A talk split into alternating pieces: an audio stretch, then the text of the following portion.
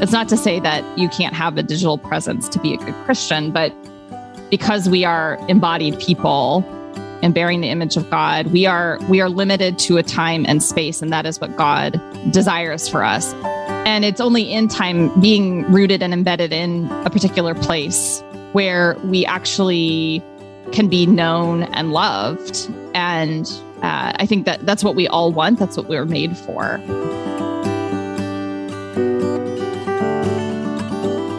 Welcome to the Habit Podcast, conversations with writers about writing. I'm Jonathan Rogers, your host. Katelyn Beaty is the author of Celebrities for Jesus How Personas, Platforms, and Profits Are Hurting the Church. In a starred review, Publishers Weekly called the book a must read for anyone invested in the fate of evangelicalism. In this episode, Katelyn and I talk about the difference between fame and celebrity, the need to challenge celebrity culture, and the importance of embodied community in an ever more digitized world.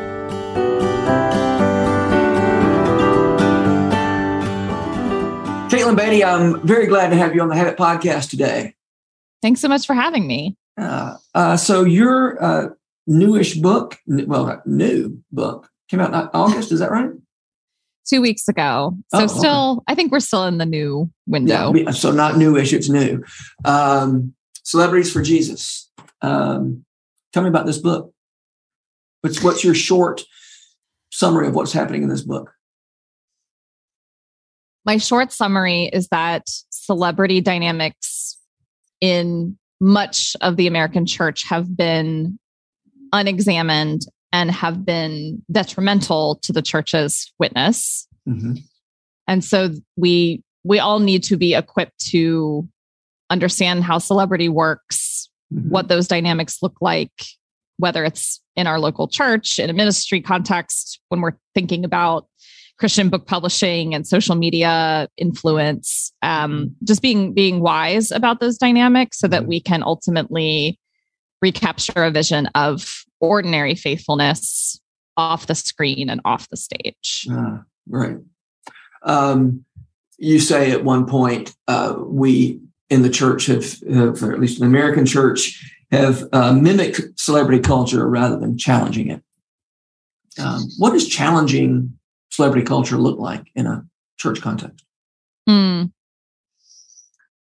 Well, some of this comes back to a, a responsibility of, of leaders or anyone with a public presence to use whatever platform they have not to draw attention to themselves, not to use it to kind of ingratiate themselves or feed their ego, but to serve instead of be served. So some of this is a is a call of spiritual responsibility. Um, accountability is part of this as well. But I think even deeper, evangelicals by and large tend to be very pragmatic people. Yeah. you know, we, we want to reach as many people as possible with the gospel using whatever tools are available to us to reach people.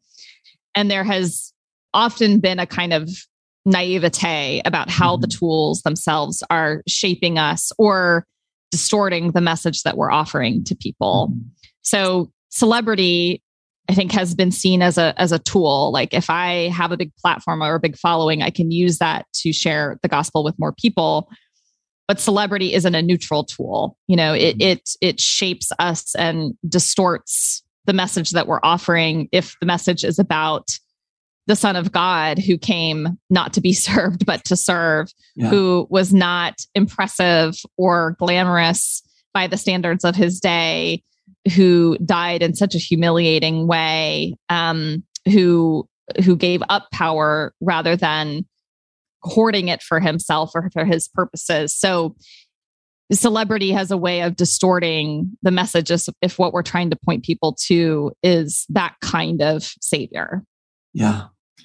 What you convert people through is what you convert people to, perhaps. Mm-hmm. Mm. Um, the and and you also point out that that screens are for entertain, entertainment and for selling us stuff.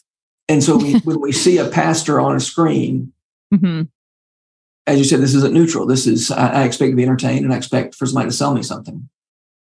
Right. I mean, Neil Postman was writing about this almost 40 years ago in relation yeah. to Billy Graham in his book Amusing Ourselves to Death. He talks about the rise of televangelists and mm-hmm. calls Billy Graham, who by the way I I like, you know, I'm I'm not down on Billy Graham. Yeah. Although I don't always like the Billy Graham rule, but I'm not, yeah. I'm a fan, so to speak. And also, you know, Neil Postman said that Billy Graham showed a gross theological naivete or gross technological naivete in thinking that the tools of radio and television and newspapers were just simply neutral tools. Mm-hmm. Uh, Postman said that uh, when you present the gospel next to The Price is Right, The Nightly News, Oprah, you know, MTV, well, of course, that people are going to receive your gospel message as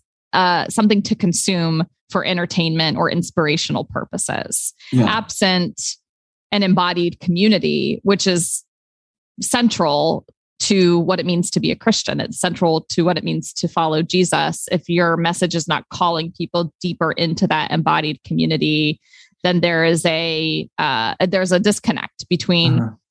your message and the core of the Christian message. Mm-hmm. Yeah. Can you talk to me? I, I love the distinction you make between uh, fame and celebrity. You say those two those are two things are not synonyms, mm-hmm. or need need need not be synonyms anyway. Mm-hmm. Tell me about mm-hmm. that. Yeah, well, I think of fame as something that can come to someone as a result of a life well lived. It could be mm-hmm. because of their accomplishments, their creative work, their uh, advocacy or activism. It can be it can be simply because you lived a virtuous life. I mean, even in the Christian story, the writer of Hebrews talks about uh, a kind like the lineage of famous Christians who have run mm-hmm. the race well, and we we can emulate them or or seek to model our lives after them. Um, so you know, if fame comes to you, then the responsibility is what do I do with this fame now that I have it? But it's something that is healthy when it is kind of unbidden mm-hmm. and as a mm-hmm. result mm-hmm. of good things.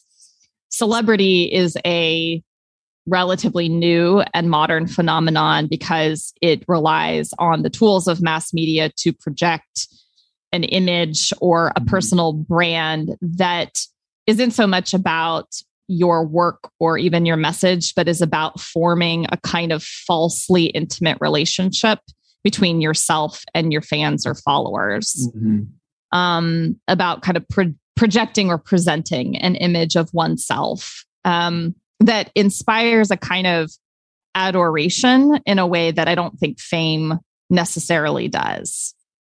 So, in that regard, celebrity is really, I think, touching on deeply existential and even spiritual dynamics of worship in a way that's mm-hmm. what it's inspiring in us who are fans, so to speak, in a way that fame more often than not keeps us focused on the effects of someone's life which is which is like which is healthier than mm-hmm. the kind of attachment to uh, an image or a persona so in a um, connected you know digital world can a person be famous and not a celebrity?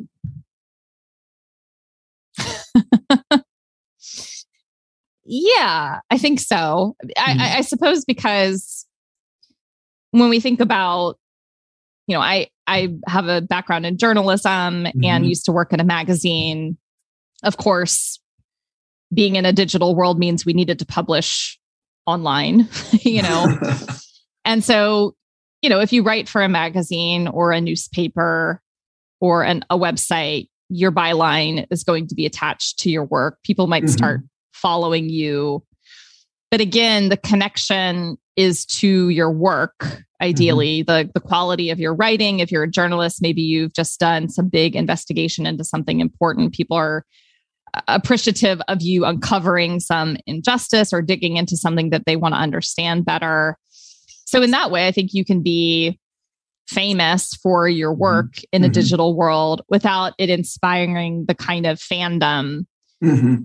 that celebrity does. You know, no. the the writers and journalists I follow online, I don't feel a strangely intimate attachment to them. yeah. I just walk away and think, gosh, I'm really glad that they wrote that. Yeah. You know. I was the the example. Maybe my example is instructive. I, I thought uh, the famous person who was not a celebrity maybe was the um, the pilot who landed the plane on the Hudson River years mm. ago. But then the mm-hmm. fact that I can't even remember his name, maybe, maybe Scully. Scully, that's right. Yeah. um, and so again, I, I, don't remember his name, don't know what he looks like. Mm-hmm. I don't know if he counts as famous or not, but he's, mm-hmm. he's not much of a celebrity. I mean, I, I, don't have any sense of, you know, like intimacy, false intimacy about Scully. Right. And I, I would imagine, I could be wrong about this. I, I'm not going to go do a deep internet dive on Scully right now, but I imagine that he has not continued to seek fame post heroic event, right? Like, well, he probably got offered a book deal. There's, yeah, there's no doubt about that. but he's not continuing to show up in the limelight mm-hmm. to build the Scully the Scully brand, Scully the Scully following. You know, yeah. I'm I'm I'm assuming he is someone who is pretty content just going about his work of flying planes. yeah, right. You know, so I think that's a great example. Um, someone who is known to us, who we're talking about now, because he did something amazing that saved people's lives. Yeah, yeah. I love your formulation that the right kind of fame is the byproduct of a life well lived and not a product of a of image management or, or an image well managed. I think the way you you put it. Mm-hmm. Um, so I uh, I like it. it's helpful. You um, there's a Hebrew word that you write about in the introduction to your book, um, and you're going to have to help me with the um, pronunciation. Tzaddik, I guess T S A D D I Q, a word I wasn't mm-hmm. familiar with. Tell me about that. It's it's it's the um, it's kind of the maybe the a model for the right kind of fame, perhaps. Mm-hmm. Yeah. Well, I I learned this word through the work of Amy Sherman, an author who writes a lot about you know, Christians' community engagement and mm-hmm.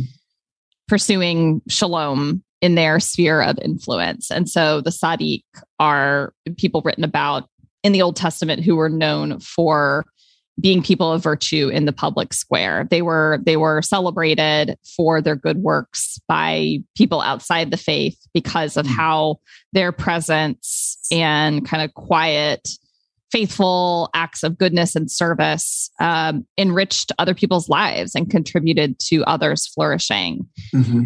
so that image of um, being a being a presence in a place in a community it could be your neighborhood, your mm-hmm. workplace, your church, um, whatever sphere of influence you you find yourself in. Believing that the the integrity and quiet acts of faithfulness that you display on behalf of your neighbors really can have a diffuse effect in the mm-hmm. world and that in fact we are centrally called to focus on our embedded communities more than mm-hmm. whatever we project in the digital world. It's not to say that you can't have a digital presence to be a good Christian, but because we are embodied people mm-hmm. and bearing the image of God, we are we are limited to a time and space and that is what God desires for us and and made us to be finite in yeah. time and space and it's only in time being rooted and embedded in a particular place where we actually can be known and loved and uh, i think that that's what we all want that's what we were mm-hmm. made for mm-hmm.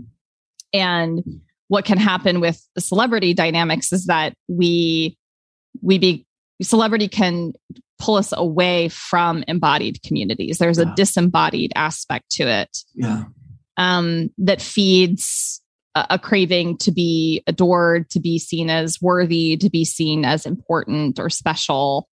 Mm-hmm. Um, but that's not actually good for us.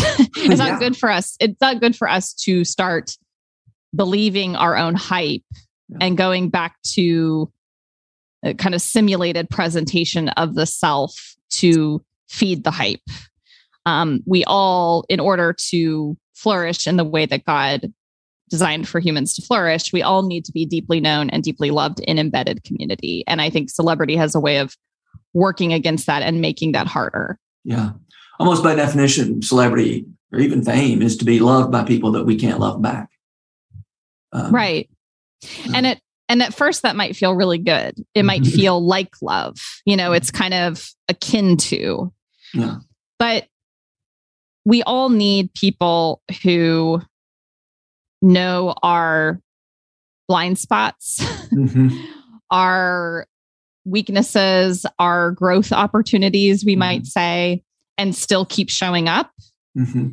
Where our, their commitment to us is not contingent on how well we perform or mm-hmm. you know the flashiness of the persona, persona we show up with it is i have seen you in some of your worst places and i'm still showing up because i am mm-hmm. for you yeah that is a transformative kind of love that the shadow of love that we might experience like on a stage when people are applauding for us doesn't can never really get to those yeah. people really only know us in our at our heights you know or mm-hmm. at our best or at our flashiest and yeah.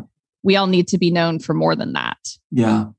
Yeah every every biopic you've ever seen um and every episode of you know vh1 behind the music was the the person you know coming to a point where they think all these people who adore me if they really knew me they they wouldn't mm-hmm.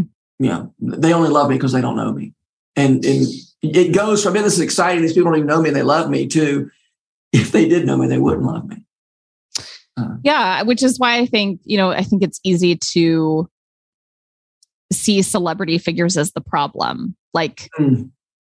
like they're just unhealthy people or they're just shallow people or something but I argue in the book, you know, first of all, celebrity dynamics wouldn't exist without all of us feeding it on mm-hmm. some level. You know, mm-hmm. to for someone to end up on a pedestal, they need people putting them there. Yeah. But also celebrity is bad for the celebrity. Yeah. you know, it, it it typically does not end well. Mm-hmm. Um, I was in a conversation with someone last week who said, she said, celebrity is not thrivable. She's saying I make I'm making up a word, but yeah, you can't thrive yeah. in that kind of intense spotlight. You can only hope to survive it. Mm-hmm. If you know, in more Christian terms, if God has called you to that space and you you find yourself under the intense spotlight, you can only hope to survive it by God's grace. But you cannot you cannot thrive in mm-hmm. that. And you know, it doesn't take long to you know we just have to scratch the surface of celebrity dynamics in hollywood or you know mm-hmm. in the music industry yeah. to see a lot of celebrities are not doing well and yeah. haven't done well because of the immense pressures of the spotlight and this profound sense that people recognize me on the street and mm-hmm. you know want to come see my newest movie and they have no knowledge of who I really am and who does really know who I am. Yeah. Can someone really know? Can I really show up in the world as my full self? Mm-hmm.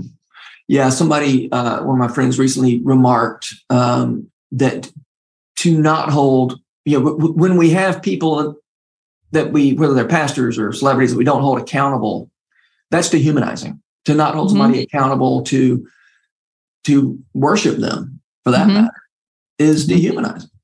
Mm-hmm. Um, mm-hmm. And being dehumanized is not good for people. As a general rule. As a general rule, yeah.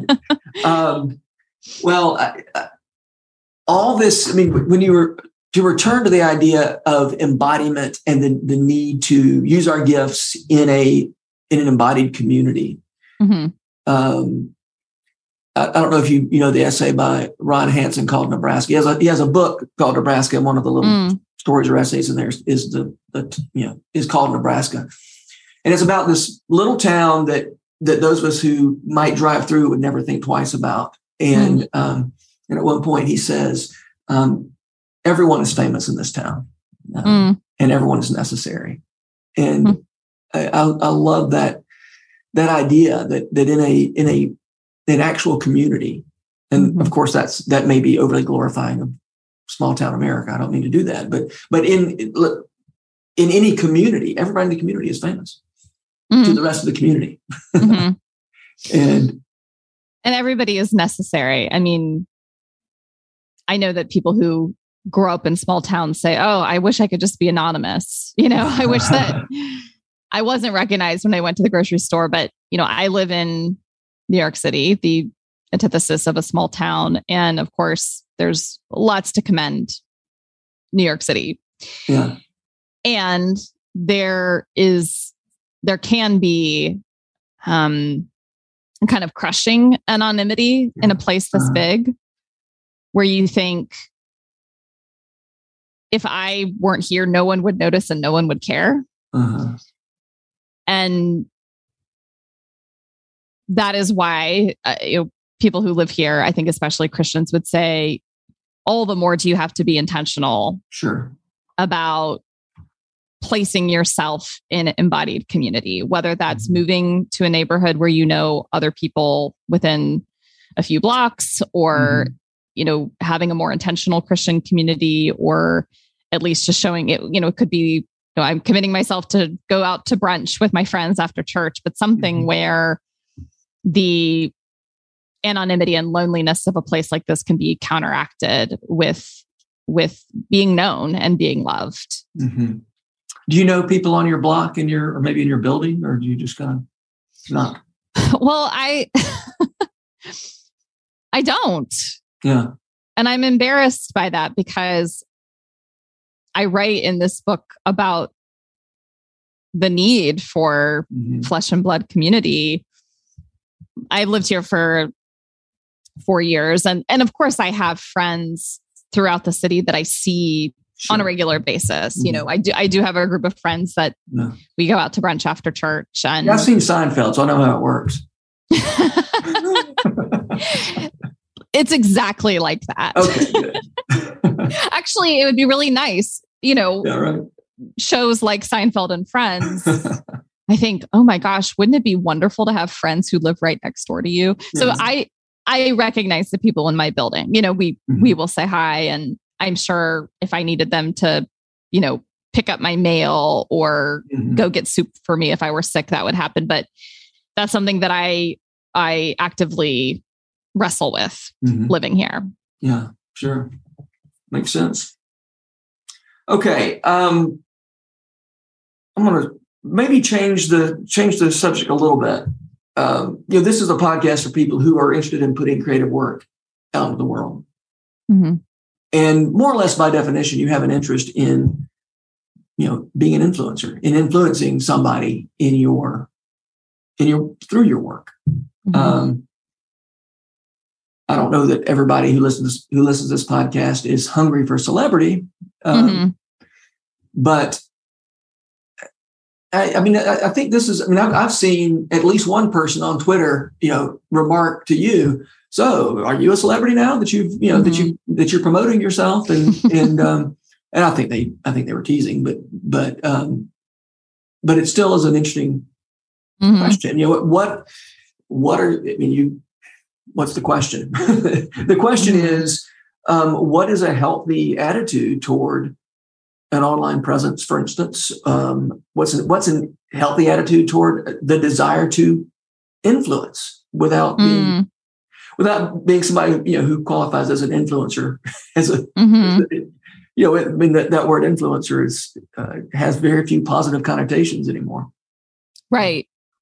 Well, going back a little bit, so you know, I know a lot of people who are writers and artists are listening to this podcast and anybody who is creating a body of work whether that's an essay a book or a painting or an installation you know whatever it is you are yes you are creating this expressly to touch other people mm-hmm. um, to either inspire or educate or reshape the way people experience the world or experience God. The work of creativity implies an audience. Mm-hmm. Um, it implies a dialogue, you know. Um, I don't know if it's the case that people in creative fields of work necessarily want to influence. I think of influence as a marketing term, okay. which maybe gets at the tension of this. Mm-hmm. Um, that when I encounter influencers, Christian influencers or not, on social media, I I feel that the relationship is not a two-way street. It's not dialogical. Mm-hmm. It is you are trying mm-hmm. to, you're coming at me from a place of be, being on a pedestal higher up yeah. and trying to convince me or even coerce me into something, which is why it feels icky, you know? Yeah. And of course, a lot of that is tied into the commercial and business elements of influencing. Mm-hmm. But I think going back to the distinction between fame and celebrity, you know, if you are in a creative field, what you are offering to the world, the best thing that you can offer the world is your work, mm-hmm. not not an image, not a personal brand. The attention is on the work itself, and that is going to be more transformational than just presenting drawing attention back to yourself. So I, I think that might be one healthy distinction. I will say though that I I don't know any book author who doesn't feel that they have to play the influencer game on some level because publishers are saying, well, you need to be talking about your book on social media. You need to be mm-hmm. reminding people about it. You can go buy it here. And we need to come up with a marketing plan six months in advance of the book launch to make mm-hmm. sure that people know about it. And so I don't exactly know how to solve those tensions. I feel mm-hmm. them internally as I am launching a book and hope that people read it. And also, mm-hmm. I am critiquing influencer culture in the book. Yeah. I don't know if there is a solution to the tension um, because it simply seems to be what publishers expect of authors these days. Mm-hmm. Now you're an editorial director. Um, how do you? I mean, I know you're saying this this tension is hard. I, I would think it would be harder to resolve in your role as an editorial director even than as an author. Because I have to have principles as an editorial director. Well, and, and there's always the question of what's your platform? You know, who well, you're talking to.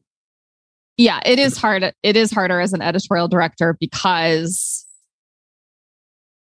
part of the valuation of my work is are we acquiring and publishing books that sell? Mm-hmm. Yeah.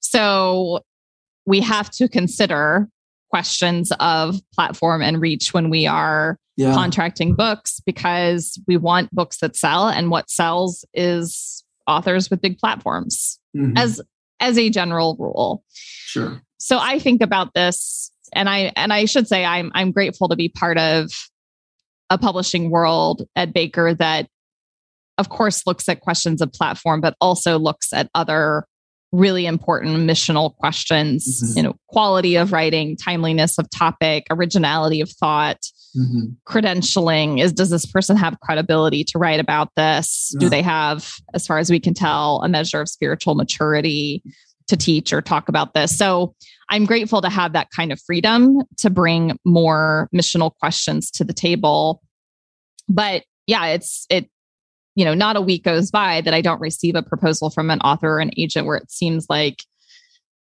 there's more material in the proposal about the numbers attached to their social social media accounts than to their actual writing. And we might even be lucky to get a writing sample. wow. Yeah. So my book is definitely a an attempt to be a call from within the house mm-hmm. to return to these other missional considerations when we're thinking about publishing books that serve people, we need to look. It's not that we table the questions of platform. Sure. But we also, but we need to bring a lot more considerations to the table. Yeah. You know, when you were talking about the other considerations, you know, credentialing and quality and, and originality of thought, these kind of issues, platform's a lot easier to measure than any of that. Mm-hmm. I mean, I, mm-hmm. I understand the temptation for a publisher to say, you know what, mm. by the, these this these numbers on this platform feel like a more mm. reliable way to gauge how successful this book is going to. And by successful, I mean, of course, book sales. I mean, I, I understand the the pain of a of a publisher.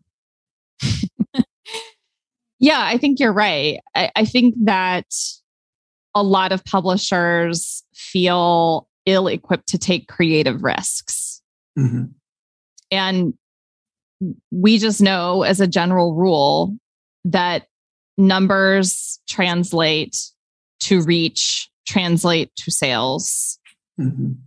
And we know that this works. So we're going to keep doing the thing that works. Um, but of course, the sales can't be the only metric at play.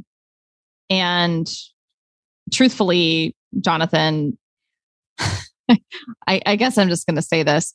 Um, I work in Christian book publishing. I love the books I get to work on. I believe in book publishing as an enterprise. I don't spend a lot of time reading Christian books in my spare time mm-hmm. because a lot of those books seem to have been the result of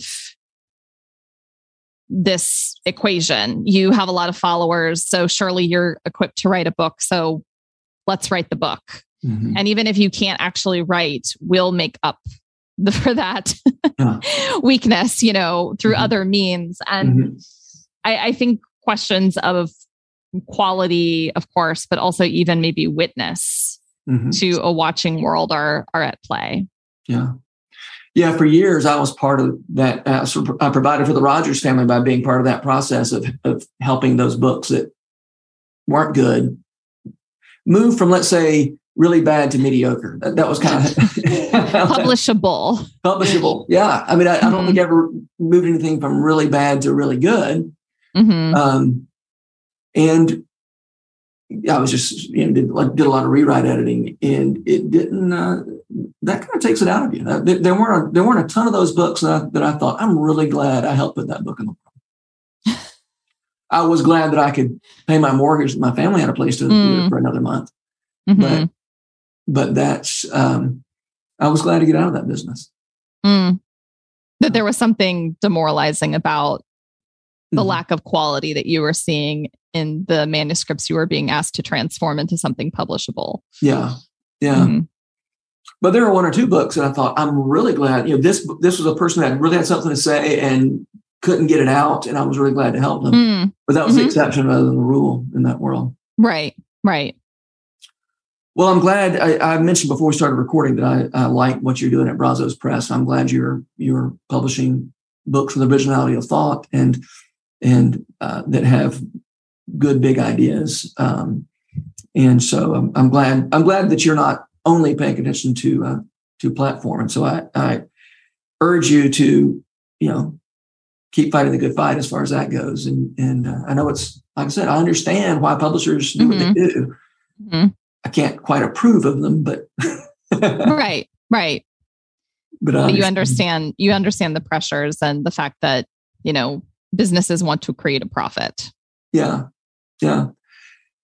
Can we return just real quickly to this idea of you really pushed back on the idea of being an influencer, and I know that is a I know that's an ugly word. Like it, was almost invented that you know to be used as a cudgel. Um, mm. and and yet uh, I mean, you said you don't want to be an influencer; you want to enter into a dialogue. But the truth is, the person who writes the book, it's it's not an e- it's not an equal mm. dialogue, right? You are the person who writes the. I hope you you are hoping to influence people um, through celebrities for Jesus. I guess I feel more comfortable with the phrase shape hearts and minds.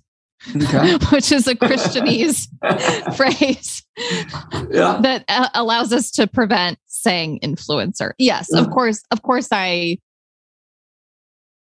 the reason I wrote the book and the thing that helped me to keep writing the book when I didn't want to write anymore was I believe that people will benefit from hearing this. This will shape how they imagine Mhm.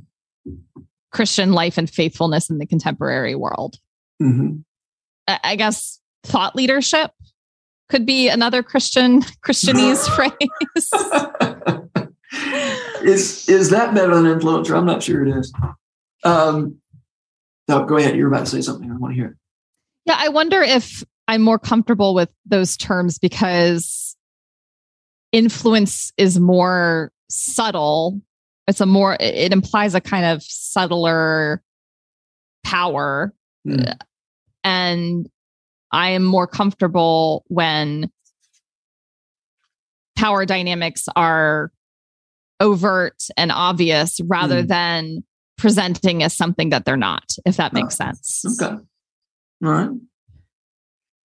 Can you tell me about some of the dialogue that that your book has generated over the last? Mm. It's I know it's only been a couple of weeks since it Mhm. published, but I mean I know now. I, I thought it had been out a little bit longer, but Yeah, well, I have been surprised, pleasantly surprised by how many people have said I read this in one sitting. Hmm, yeah, Um, and my mom was the first to say that, but even beyond my mom, there were apparently people who found it a compelling read. That you know, that is Huh. really great to hear, just from Yeah. a writer's perspective. and by the Um, way, you should even be glad your mom read it because not everybody's mom reads. you know, Really? Flannery, Flannery O'Connor's mom uh, didn't read her books. She she What? said she said she found her she gave her book for to her mom to read and she found her asleep on page nine. well, I think Flannery found some other fans to, to make up for the dearth of the the family support. Right. Um, She was an influencer. so yeah, uh, many people have said I read this in one sitting. Thank you for helping me to articulate something that I had intuited but couldn't put my finger on. Mhm. That's really that really speaks to what I think of as my primary role as a writer. Mhm. Not all all writers think of their writing like this, but I I want to help make complex things clear Mhm. um, and give people language to understand and identify something complex. So that has been great. Um, I've had, you know, the book focuses primarily on the evangelical world and movement because that's the world that I know the best. Mhm, It's the world that I grew up in, and I worked at the quote unquote evangelical flagship magazine for almost a decade, um, where a lot of these stories of fallen Christian leaders were coming to light. Mhm. I've had some people say, you know, this is a dynamic in the Catholic world, which is very interesting to me. This can be a dynamic in this isn't just the non-denominational megachurch world. It's also Mhm. can it also can crop up in more mainline kind of traditionally hierarchical church communities as well. So just it's been interesting to hear people apply the broad themes of the book to their own particular church Yeah. context. I've had people say, you know, these dynamics can happen in small churches as well, which I think is Mm. really true and apt. And I just tended to focus on the the big churches because that's where Yeah. a lot of the most egregious stories have Sure. have uh, come out of, you know, in the last several years. Um, I've been encouraged by people who were personally touched by the final chapter on ordinary faithfulness, that there Mhm. is a kind of message of empowerment for lay Mm, Christians in the book. Um, And then, yeah, I mean, of course, I've had people say, you can't write on this. You're a celebrity. isn't Yeah, this ironic? Or isn't this, isn't, aren't you speaking out of two sides of your mouth? And I mean, truthfully, I, I don't think of myself as a celebrity, but I anticipated that kind of Yeah, sure. pushback uh, Yeah. from the beginning. So, Yeah. And I guess you just respond, no, I've lived a life of virtue and this fame has been a has been a byproduct of Mm-hmm. Um, has anybody gotten their feelings hurt? Has anybody said you're you're being ugly? Mm. Not yet. Yeah. But I it's been an interesting dynamic to wade through because I do I do name names in the book mm-hmm. because I feel that I have to as a journalist. Sure. I, I don't want to talk about broad trends. I feel like we need to we need to be talking specifically as much as possible without making it personally mm-hmm. um, punitive or sure. mean, right? Yeah. I do think that there is eh, somebody commented she has I think of her as a celebrity. She is friends with people in this Christian celebrity orbit. She said, I don't trust this book because it relies on journalists and we don't trust journalists. I don't trust journalists. like, well. I don't know how to reach you, but I there might be some barriers there. I did have a, an agent who represents many Christian celebrities asked mm-hmm. for a copy of the book. I think he was concerned that maybe I mm. was writing about some of his clients. Yeah. Mm-hmm. So we sent him a copy. I haven't heard anything oh. back, but okay. well, one of the, but I know we need to wrap this up. Um, but one of the alarming things to me uh, about some of the stories you told is realizing that there, you know, in your distinction between fame and celebrity, there were stories of people who, you know, for whom fame was a byproduct of a virtuous life, of doing good mm-hmm. things. Mm-hmm and then that somehow metastasized into a toxic sort of celebrity. Mm-hmm. Um, mm-hmm. And I don't, you know, so any of you famous people who are listening, be careful. yeah, I, I think that's right. I think in a lot of stories of these kind of the most uh, the most public stories of fallen Christian leaders, I genuinely believe that in a lot of those cases, the person who ended up falling and or hurting a lot of people started with really good motives. Mm-hmm.